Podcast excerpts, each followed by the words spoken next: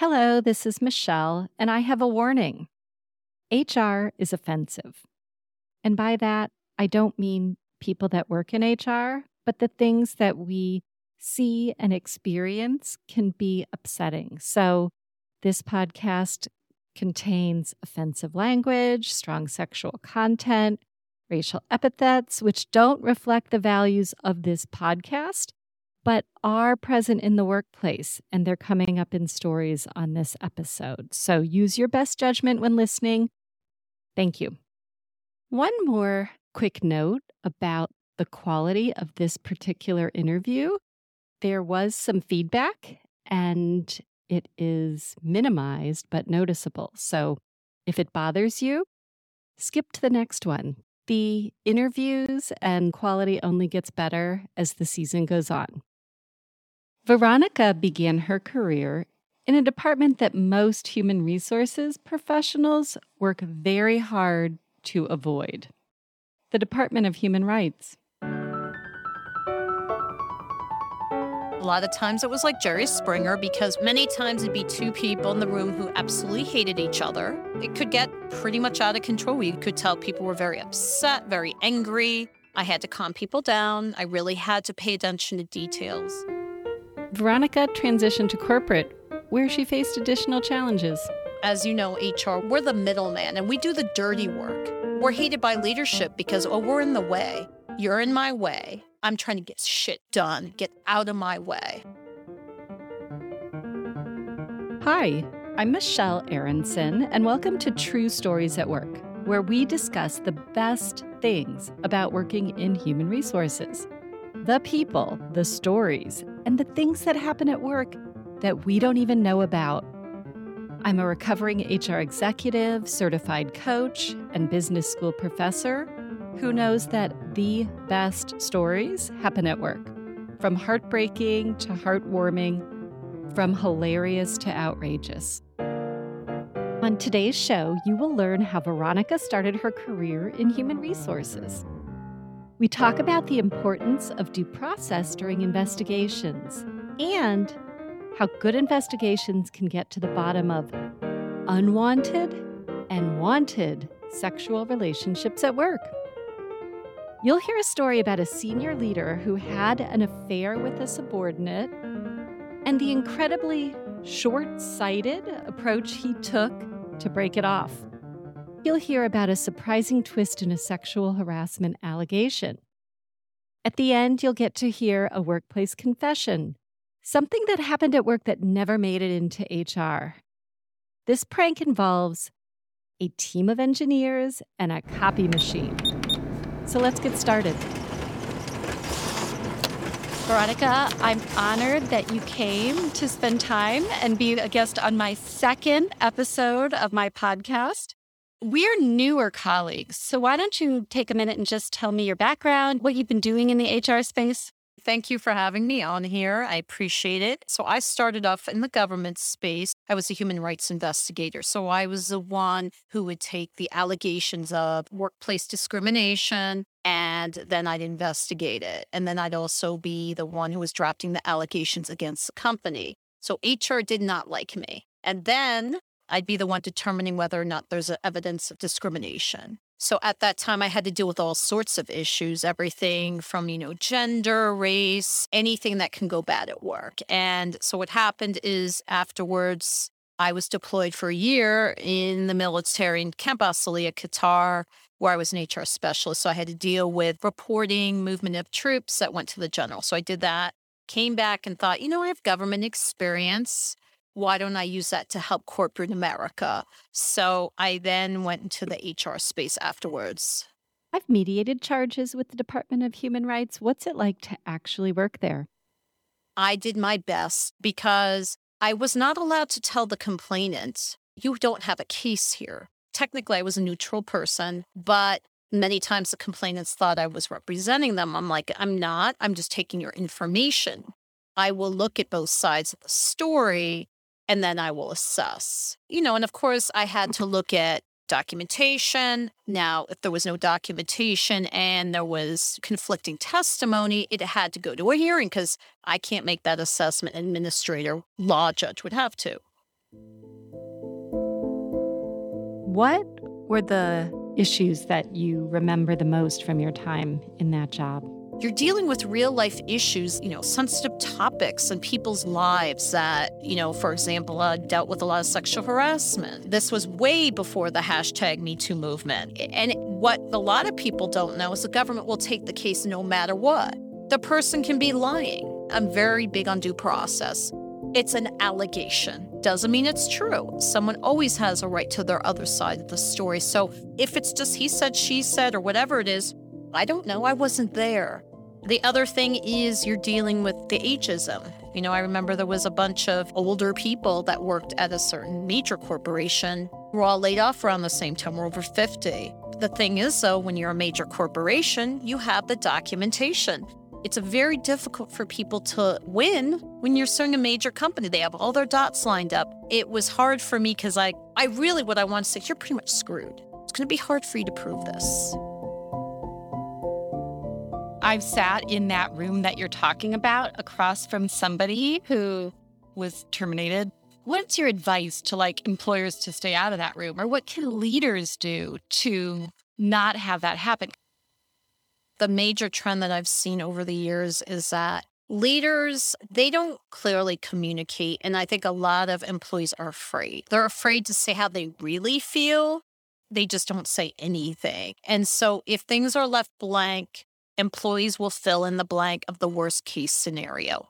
And something that I think could have been easily remedied became a big litigation thing because leadership brushed someone off or thought they didn't have the time. And I think a lot of companies say that, oh, we have an open door policy, but then they're real busy and they don't really take the time to talk to someone. So I think they could say they're the best workplace. They can say we're a great culture. But at the end of the day, if an employee a lot of them are afraid. And I know this because when I've been in my employee relations roles, they're like, I'm afraid I'll lose my job if I say something. So I'm just going to hold it in. And what ends up happening, something just blows up. They either quit and then they sue, or then there's a class action lawsuit. And I've been on that when I did go into HR, corporate America. They were being monitored by the EEOC for three years. So my job was to go into a brand new culture and make sure that they were being compliant. And a lot of it is perception. It doesn't seem to be a priority for a lot of employers. It's about the bottom line. And that's the problem here.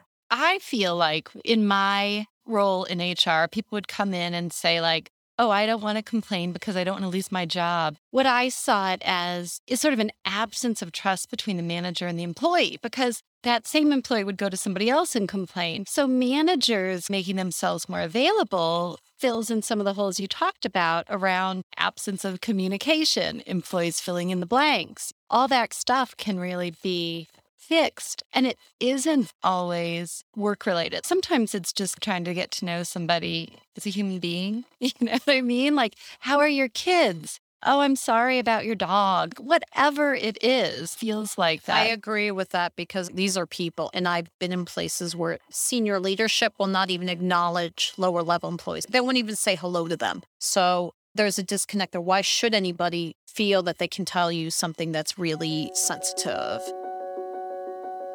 Tell me a story like where you saw leadership really rocking. You know, you wanted some positive examples where leadership went above and beyond for their employees. And I really can't think of any examples where I think they did the bare minimum of what they're supposed to do. But anything that I would say is treating them like family or something that really stepped up to the plate, I haven't observed that. Well, that goes to show that there's room for improvement. Did you ever do anything in the HR world where it kind of scared you? Yeah, I think there were stories where somebody felt they were afraid they were being, you know, threatened with violence. And in this story, this person was receiving notes and it was saying, go home and die. And when I spoke to this person, he was genuinely afraid because he was out in the Midwest. He had just moved from the um, West Coast. He was African American, his wife was white. And he felt like with his job, he's a target. And he just said, I don't know if I can do this job anymore. And What was good though was senior leadership was like, we're going to do everything we can to help you. They did step up to the plate saying, hey, we can transfer you to a new location. What can we do to be there for you? And during the investigation, it was hard to find out who wrote this because it was in a place where there were a lot of employees in and out. It wasn't easy to find out who did it. And then we never were able to find that out. So I just felt like this guy was genuinely afraid. And he did end up resigning. And it was sad because he was the nicest guy. What I needed to do on my end as an HR professional, I had to make him feel safe. I'm like, you're here. Our job is to protect you. I worked with the company's police. So we worked in unison. And I've done that with other companies. And I feel like we do have a double edged sword because I could be the one who terminates you. But at the same time, on the flip side, I'm there to nurture you. I'm like the mama bear of the employees. And that's the part that makes me passionate about HR. I feel like you can have this dire situation, but at the end of the day, you come to me and I have to make myself accessible to them. Like you need to feel comfortable and trust me in my integrity to tell me your story. So yeah, that was that was tough. But it also is a little bit of an example where leadership did a good job, right? They were going to transfer him. That is a good job. They were yeah, going to, and that that's yeah. a horrible situation. And racism and threatening and all of that stuff in the workplace. And it's so destructive to everything that you want to create in a culture. And so I think that is a very powerful story.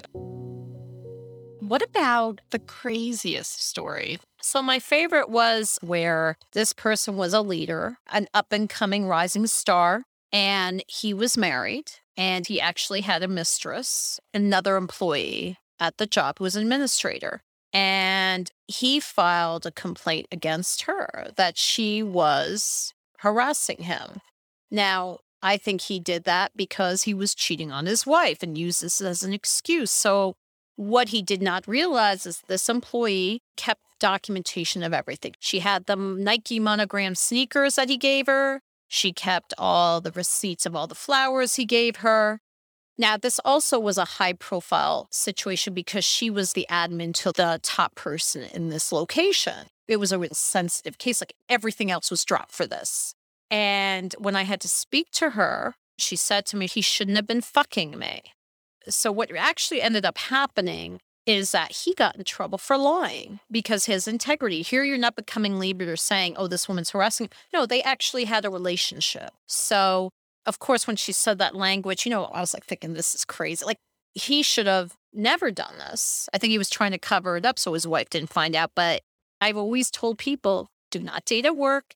The second something goes wrong, they can use it against you and they will turn the tables. And he probably didn't think she would have kept all that information. So the leadership lesson there is what? I don't know what kind of training this person had regarding, you know, sexual relationships with people within the company. I think the message should have been more clear, maybe more training. I think it was just almost like a free for all to me. So I think people tend to forget unless they're reminded of it, they're going to just go and do it if you're a leader and you're having sex with somebody at work, I mean, it's just a career limiting choice, right? And I think people get powerful and maybe they think that it's okay at a certain but I don't know where it goes wrong, but it is a disaster like you said and a great way to lose your job and preempting it didn't sound like it helped this guy because you're just bringing the problem up, right? Like right. If you could have a magic wand to fix uh, leadership behavior in the workplace, what would you fix? You talk about a company's mission and value and purpose, and I think they need to keep that in mind. I think they tend to forget those values, and I think that's important. There's no business without an employee, and I think they seem to forget that. They need to be treated like gold. I think it's very rare where you see that. It doesn't take a lot of money to do that. It doesn't take any money. And I think what does it take? People, first of all, have to stop being so narcissistic. It's not about I'm the VP or whatever. I got stuff on my plate. I don't really have time for you lower level employee, for example. So it really takes you stepping outside your comfort zone and go around talk to the people. Why don't you do events or do something to talk to each and every person? Or maybe take some time, even a half an hour a day, like even during your lunch breaks. Get to know your people make them realize that you care. After answering my questions, Veronica had one of her own. What are you most passionate about being in the HR industry? I got into HR because I was in the hospital and I had a broken ankle. So I was there for a week. And I had a nurse on the day shift who was like Nurse Ratched. I had a nurse on the night shift that was like Florence Nightingale. I went to career advising one week before graduation. And they go, What's wrong in the world? And I said, I was just in a hospital and it was awful. Mean people shouldn't take care of sick people. That's just not right. My personal mission for getting into HR was to improve the quality of hires in healthcare. Now I've changed my focus where I really care about giving people leadership skills. And I don't think it takes much. Just like you said, recognizing them, getting to know them like this is not brain surgery. This is being a human being to the people that you work with and just understanding the why behind what they bring to work every day. And I wish there was such a thing like you think of the old school Emily Post etiquette. There needs to be like etiquette for leadership, like just thank you no manners, greeting someone. Like this is basic stuff. What would be your like two lessons that you would put in your leadership school I think it's showing respect towards another human being. That's one. The other is inspiring people. You know, you're a leader, you need to inspire. It's not just barking orders or, hey, this deadline's due. You might as well be then on a factory line. It's not a factory, it's a relationship. That's the most important thing. I think that's something that they need to learn. I agree.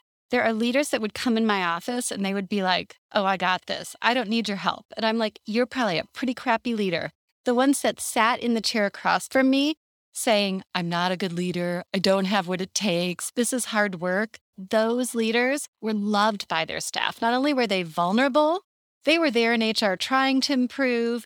They were also continually finding a need to grow. They were really trying to figure out new ways to do things. So I do feel like that set people apart. Veronica, I have a question from one of our listeners who wants to know how to make compliance programs more interesting and impactful. Because I think when people hear compliance training, they think boring. So, yeah, and it usually is. I mean, usually it's once a year, it's some sort of video of something. I mean, I think they may get more excited, you know, maybe bring it up in meetings like, hey, here's a scenario. What would you do? There needs to be more group discussion about it because and it's a top of the mind.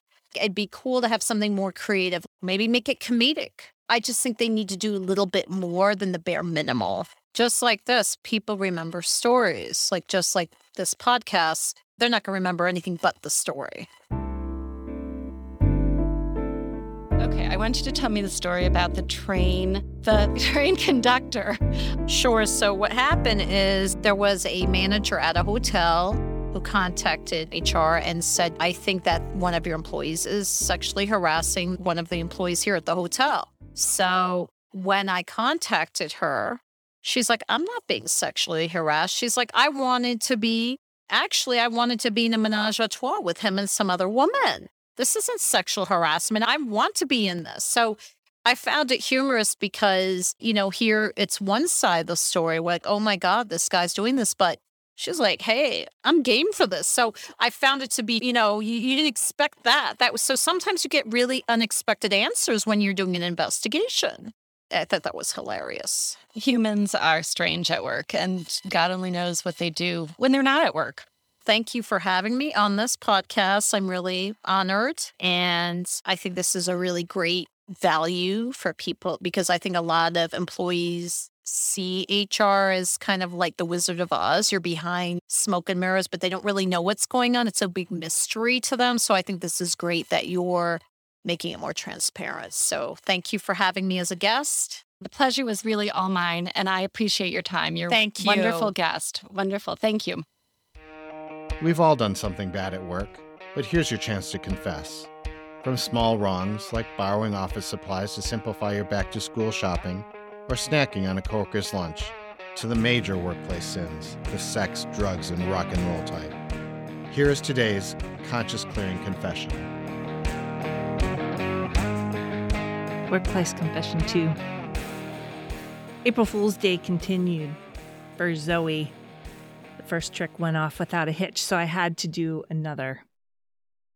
In this one, I was targeting a different group of people in the office, and I went into the copy room where we had lots of different types of copiers and plotters and I picked the workhorse of the bunch and I put a paper clip on the glass and proceeded to make an entire ream's worth of copies of just a single paper clip. And then I put all of that paper back into the copier so that every copy that a person made that day would have a paper clip image in the upper corner, just hanging there all by itself with really no reason to be there.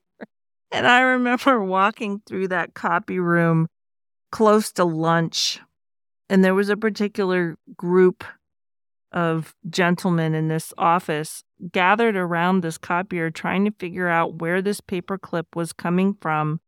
And they're trying to take the copier apart. And as I'm walking by, one of them says to me, I think it's in the drum. Do you know how to get to the drum? which I'm pretty sure is not a part of a copier. A mimeograph machine, maybe, but not so much a copier. And I left them there to work it out. That was a good one. That was a good one. To be honest, I copied this copy machine prank, pun intended, on my own HR team in the mid 2000s when people actually used copy machines. I made 50 copies of a paperclip in the dead center of the page, flipped the pages, stuck them back into the copy machine drawer. The difference between HR professionals and engineers was obvious.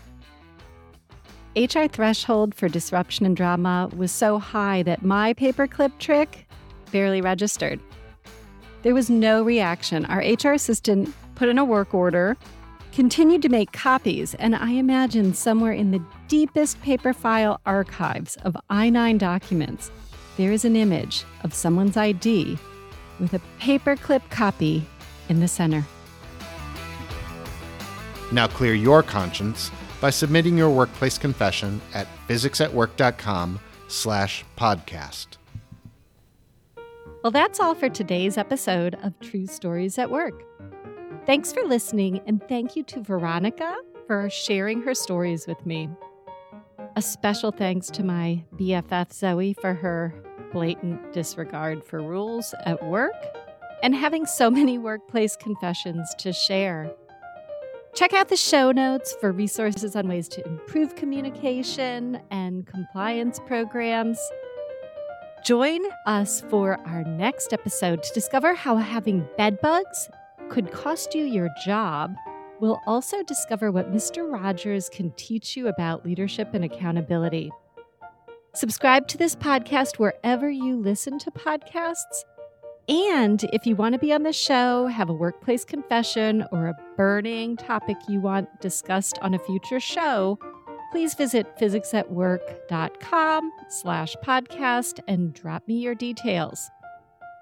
Stories are what people remember and how we connect, so please share yours with me. Thanks for listening. A haiku for Veronica. Veronica knows sex with your boss will always become harassment.